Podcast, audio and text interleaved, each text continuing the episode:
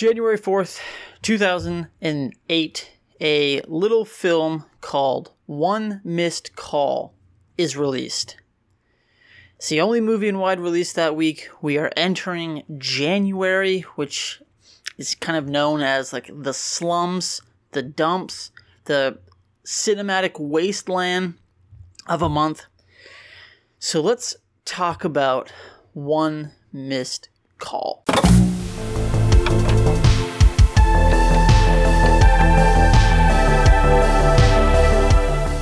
Hello, everyone. Thank you for watching. Thank you for being here. If this is your first time here, like the video, share it with your friends, subscribe to the channel. If you are listening on your favorite podcast app, make sure you leave us a like, a review, uh, give us a five star rating, give us some feedback so we know if we're on the right track here. And uh, today, uh, we are finally now embarking on this journey of watching the theatrical releases in the time that they came out, right? So this would have been the very first from like a major studio, the very first wide release for 2008. Now this is directed by Eric Valette and written by Andrew Klavan.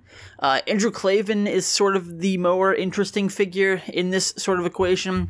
Uh, based on like his IMDb, Eric Valette, I don't think he's done anything else that I have seen, nor do I think he really went on to become any sort of important figure in Hollywood. Mainly because like this movie is not well liked by almost anybody.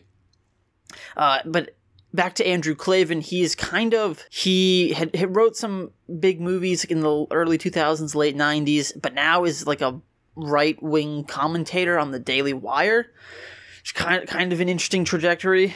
Uh, but this is a J horror remake, right? This is a American remake of the Takashi Miike film One Missed Call. Uh, I believe in though in Japan there's a trilogy of movies. I think Takashi Miike only did the first one. I haven't seen any of them. But from based on my research and my note gathering, it seems as though they followed that original film fairly closely in the remake. Um, may- maybe that's kind of where things went wrong. Uh, but you know, let's let's go over some of the preliminary stuff, and then we can get into the movie. Uh, so, for starters, what is my relationship with this movie? What, how how did this movie impact me when I was a kid? In 2008 i would this would i would have been 11 at this point in time in 2008 uh, i did not see this movie in theaters. I believe it was pg-13 so it wouldn't have been out of the question for me to see it in theaters. Uh, but i just i don't think it just wasn't on my radar. I do remember vividly whether it was like netflix or redbox or something like that. I do remember like seeing the cover. The cover is like what stayed with me the most from this movie. This movie and like another movie, Dead Silence, are like the two kind of covers when I was a kid that like just terrified me. I could see them. Both covers are very similar. It's like a white face, uh, kind of like ominous and threatening on the cover, and you're just kind of like, what? What is this? What's what's going on here? So I have a relationship with the cover of the movie, but not the actual movie. I, I noticed this also a lot, like in these early 2008 films. Like, I think for me, summertime, summer of 2008, when we start getting into those movies, that's really when I will have been like, yeah, I had, I saw this in theaters. I had to see this in theaters.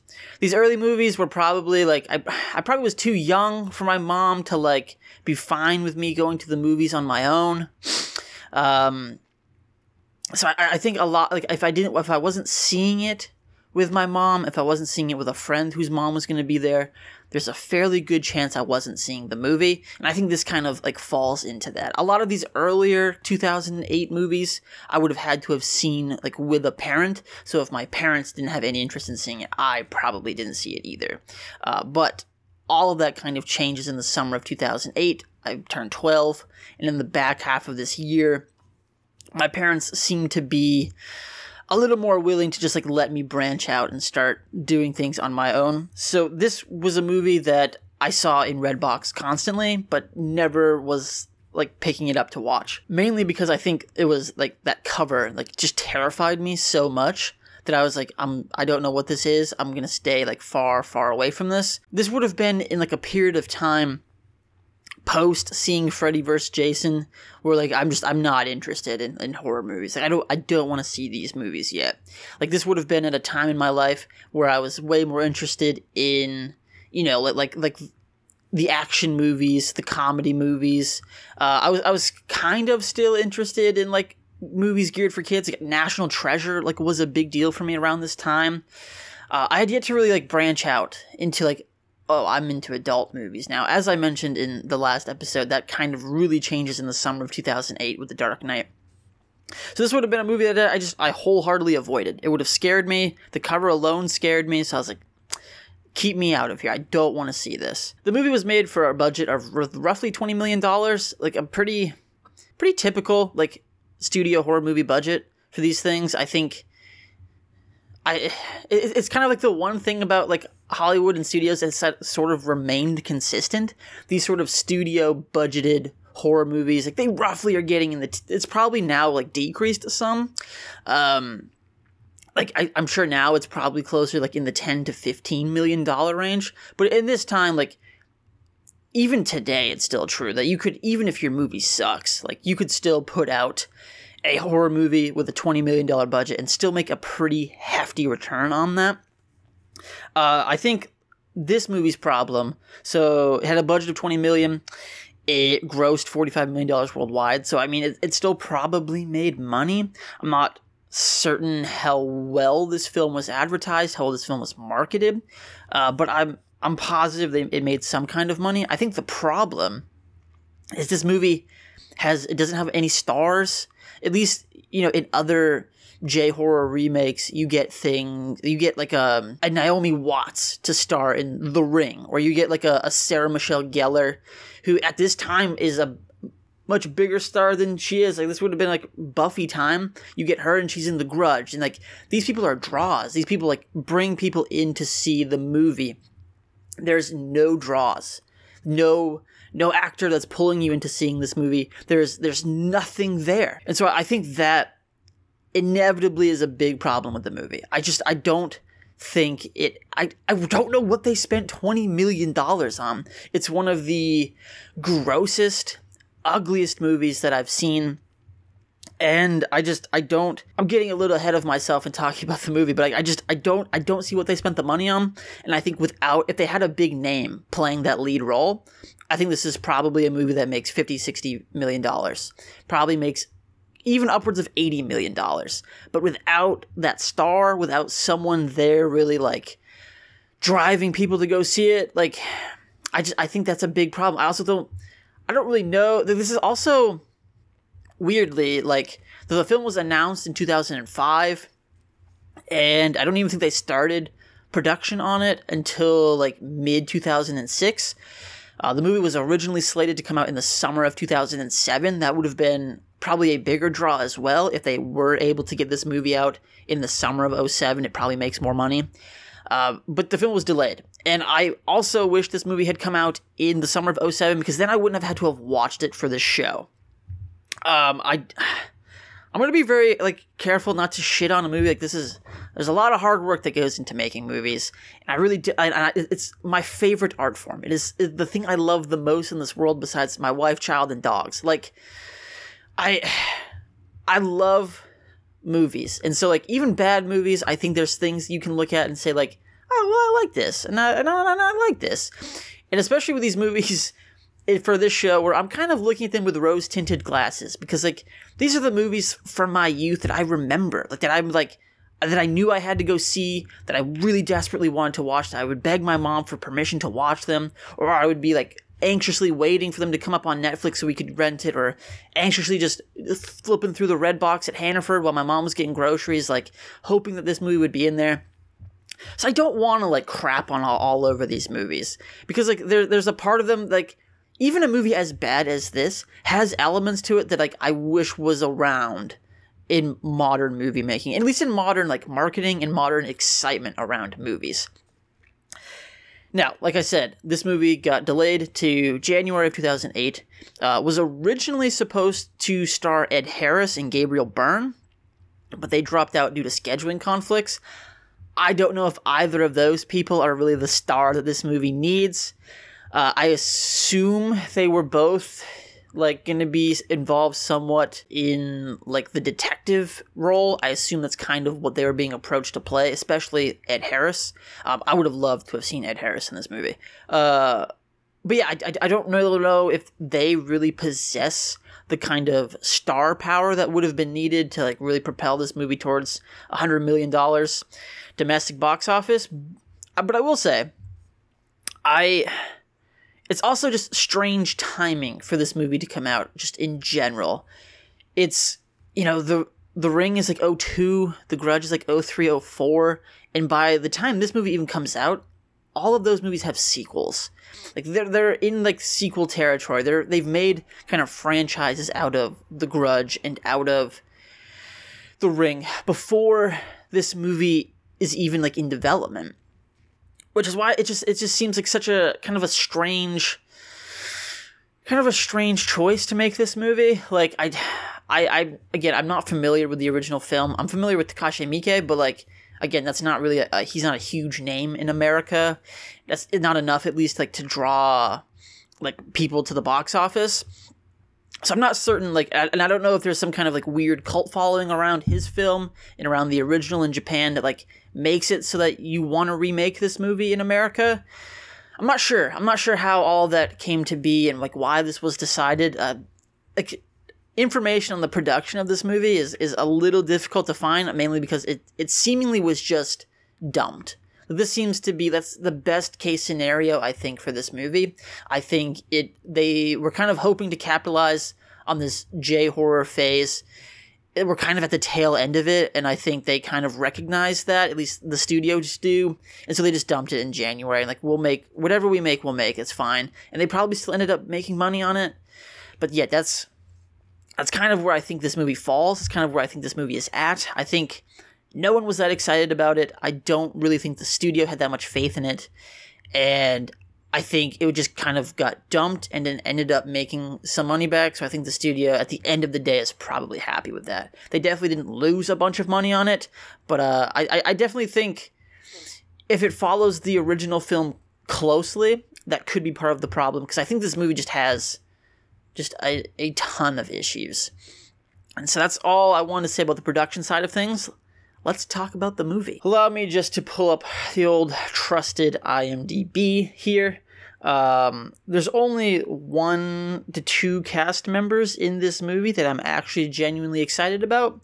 Uh, so you have Edward Burns playing Detective Jack Andrews. You have Shannyn Sossamon playing Beth, who is our, our lead character. And then you have the, who I think is the best casting choice and steals the show for the five minutes he's in this movie, you have Ray Wise playing Ted Summers. And there's a, a moment in the beginning where Meagan Good shows up. Uh, she plays a, a woman named Shelly.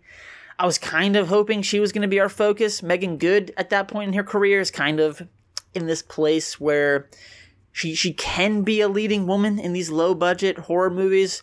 She's mainly been in supporting roles, but I thought this was going to be like like her movie, and I was very excited for that but she dies in the opening scene.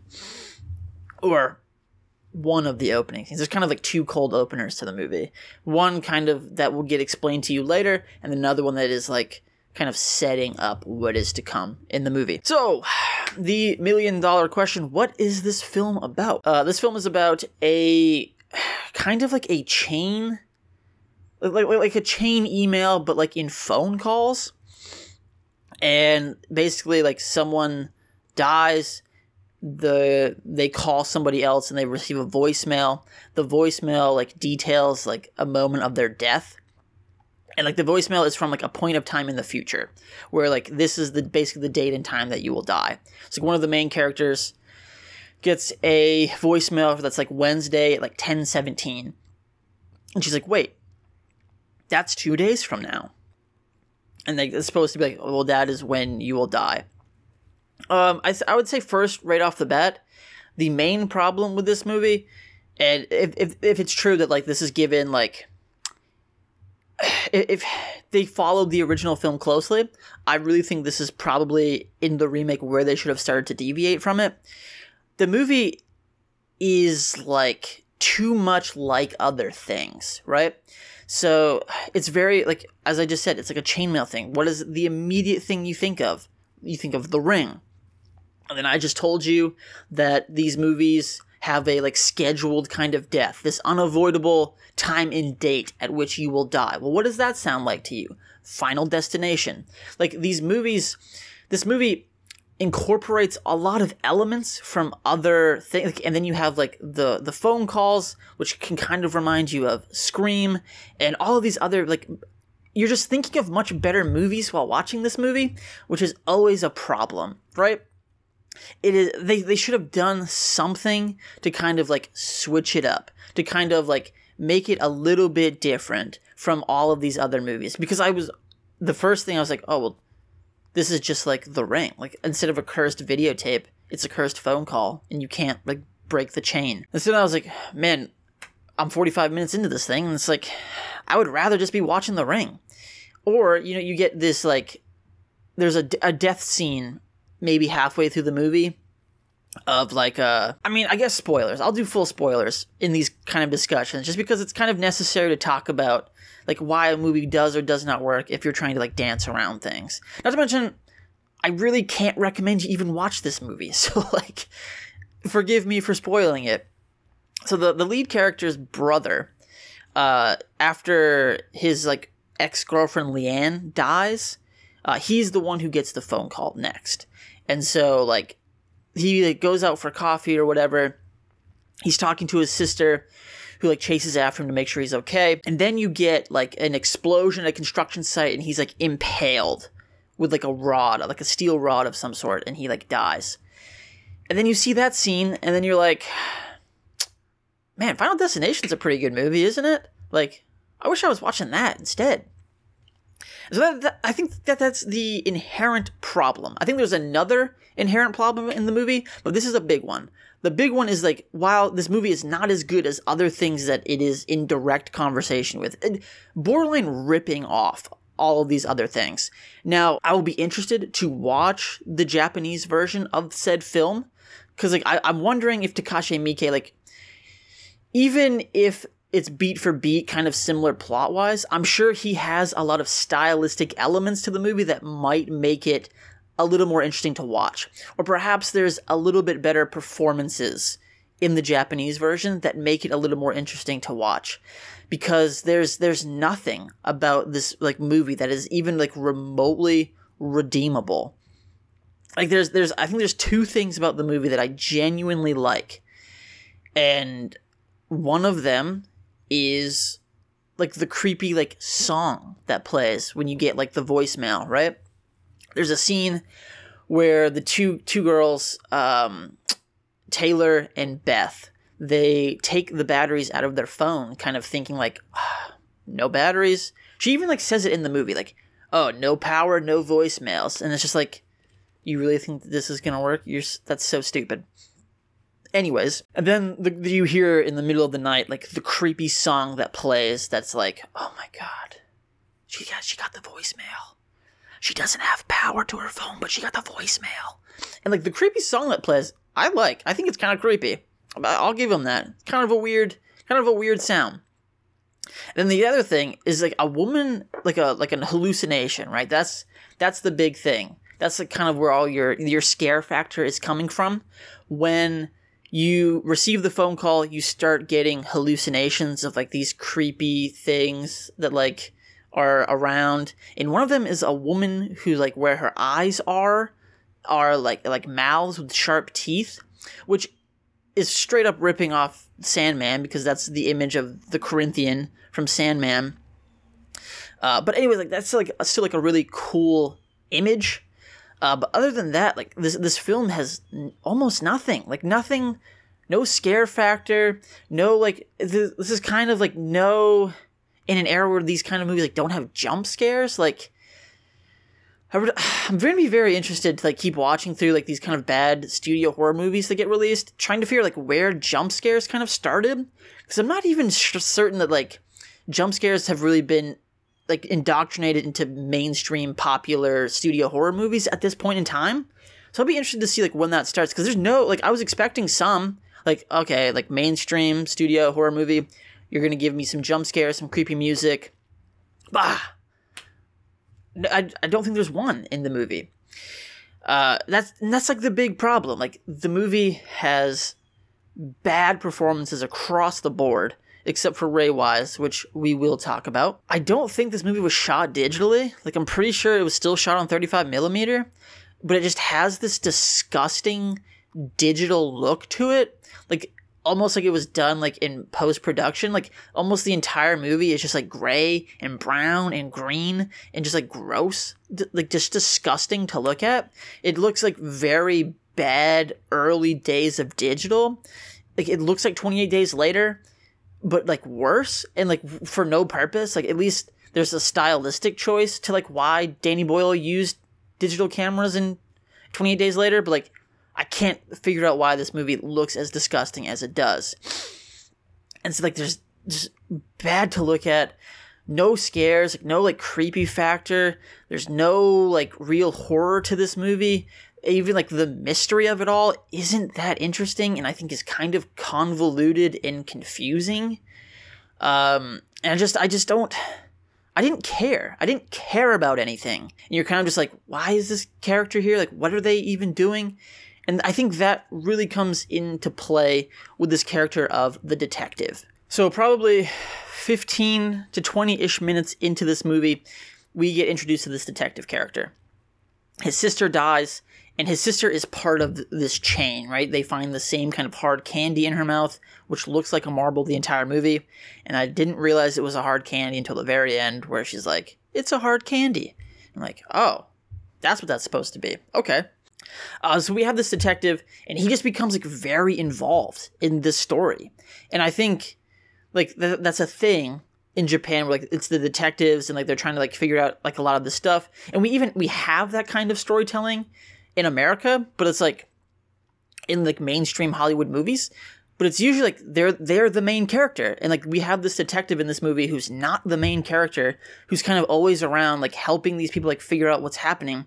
Where I think typically how this movie is usually made in the West would be like it's a group of teenagers and they're figuring out all of this, right? Like in in the ring, it's like a single mother and she is trying to figure out how all of this is taking place to save like their child or whatever. And like it just it doesn't make it's just really weird. Like here here is this like older man, this like man in his early 40s who just becomes wrapped up in like all the the struggles of these like college kids and like there's kind of too much of an age gap for you to have like some kind of romantic connection between the two of them. So he's just kind of like always there and is like weirdly protective of her even though like like the case just the, the police don't really seem to have that much involvement like in the case. And so it's just kind of like like what are you doing here? It's so bizarre. And I think like the movie probably works better if it's told from one perspective or another. If it's the detective who's trying to like investigate the death of his sister, that's your story. Or if it's this group of teenagers and all of your friends start dying, that's a story. But like trying to merge these two things together, like I just don't think it really works. You, there, there's nothing saying you have to make this movie like shot for shot or like beat by beat the exact same. Like you're doing a remake, you're doing like you're making it for Western audiences. Like kind of don't feel like so beholden to it. I don't understand. I don't understand this need to like make it so much like the Japanese movie. Like do it in a way that is going to like enthrall Western audiences, or don't make it at all. Like just leave it alone. Just tell people to go watch the original version. But anyways, the detective is just very out of place here. Um, I, I think this movie probably works a lot better if it's just college kids, all their friends dying, and they're just trying to figure out why. Which leads us to like the reveal and like the kid. I just, I don't know as though I really understand any of that. It becomes like very convoluted. I don't understand how the curse is originated. I certainly don't understand like the ending and like I just I I just think the the movie is just full of mess. It is just a messy, messy movie that just looks awful and has bad performances. Now, the part of the movie that I like, that I also another thing, like you're making this movie, you have the you're adapting it to Western audiences, you can kind of do whatever you want. This is kind of the angle that I wish they were going down. So there's a moment in the movie after Taylor gets the phone call, she knows she's gonna die. She's visited by Ray Wise, and Ray Wise is a TV producer. He hosts a reality television show called American Miracles. He claims that someone in his family was once possessed by demons, and you know what? Hey, I want to help you. Like I want I want to perform this exorcism on you to kind of help you break this curse. That is that is so much better. Do that with the movie. Like, oh, okay, well you become part of this thing where you're going to be an exorcism, it's going to be on live TV. You have all this like cool stuff you can start to play with, but it's like 5 minutes of the movie and it again it also just feels like really out of place cuz we're to spend like a lot of time away from the quote unquote two main characters that we've established to tell like this side of what's going on and it just like it just feels like that was a weird tangent that we just went on for almost no purpose at all. Like why did we do that? I just there's a lot of like weird threads that are going and that they don't really seem like they connect very well at the end. And i just think that like it, they probably would have been better just stripping the movie to its essentials and then just kind of like picking a direction and going that way. You either are going with the college kids, you're going with the evangelist on TV who's going to exercise you, or you're going with the detective trying to solve the murder case for his sister. You have three very distinct stories there that you're trying to inter not to mention like the backstory of the curse and all of that stuff that they try to just overlay over all of this. Like you have there's just way too much way too much that they're trying to tie all together in the end and it just it just does not work it is a it's a failure and the the studios they probably watch it and they're probably like this is not very good. Just dump it in January and we'll cut our losses. You know, thankfully we only spent $20 million on this. I don't really think any of the actors from this movie went on to do anything grand. Uh, nothing against them. Like, I'm not necessarily saying they're bad actors. I'm just saying, like, these are bad performances. Uh, and then, I guess briefly, I think the thing that hurts this movie a lot is the PG 13 rating. And, I mean, this is going to be a big, like, discussion topic, right? Like making things PG 13 because you can get the teenage crowd that you can't get with an R rating. And I think the MPAA has kind of like loosened up. Like, we don't see that many PG 13 horror movies anymore. And I think that's a big, I think a big part of it is that like teenagers don't go to movies anymore. And so maybe that's why we've kind of started to see people shift away from that. But in this period, in this time period, you have a lot of PG 13 horror movies in an attempt to get a youthful audience out to see your movie. And I think that's a that's a good idea. But like what I think this movie like hurts from, a movie that is very much about like another direction you could have gone with the movie is just really leaning into that final destination connection and really leaning into like okay, well, we have these set times these people will die. Like let's let's do the most that we can with that. And you have these elaborate like set pieces and death scenes and stuff like that. And then you just drop the PG 13 rating. Because, like, a big, something that is just very noticeable is like there's some very, what should be grisly deaths in this movie. Like, if you account for like just human anatomy and how uh, it works, there should be some very like bloody deaths in the movie. And there's just like nothing. Like it'd be one thing if they just like dropped dead or they like suffocated or something like that, and then you can just like chalk that up to like, well, you know, it is what it is. You know, they just died. PG thirteen, no blood, nothing. But when people get hit by trains, or when they get like a spike through their midsection, and it like goes like a medium shot, and you can see the spike coming through the stomach, and there's no blood, like not even like a ring of blood in the shirt, not even like a drip of blood anywhere on the the pole, and you're like, how? What? How did that happen? How is there not a single drop of blood in this scene? Like, And then when she gets hit by a train and like the woman just stands there and is watching it and like there's not like any blood splatter on you, like nothing. It's just a cut and dry clean death. Like I'm not like I'm not saying that like the movie uh, can't be good without that stuff, but I'm just saying like it's the first thing that you think about when you're just like when you see a pole through someone and there's there's no not even like a ring of blood around him. It's just like, well, how does that happen? It sticks out. It's noticeable. You go, what's going on here? Anyways, that is one missed call. Thank you for watching.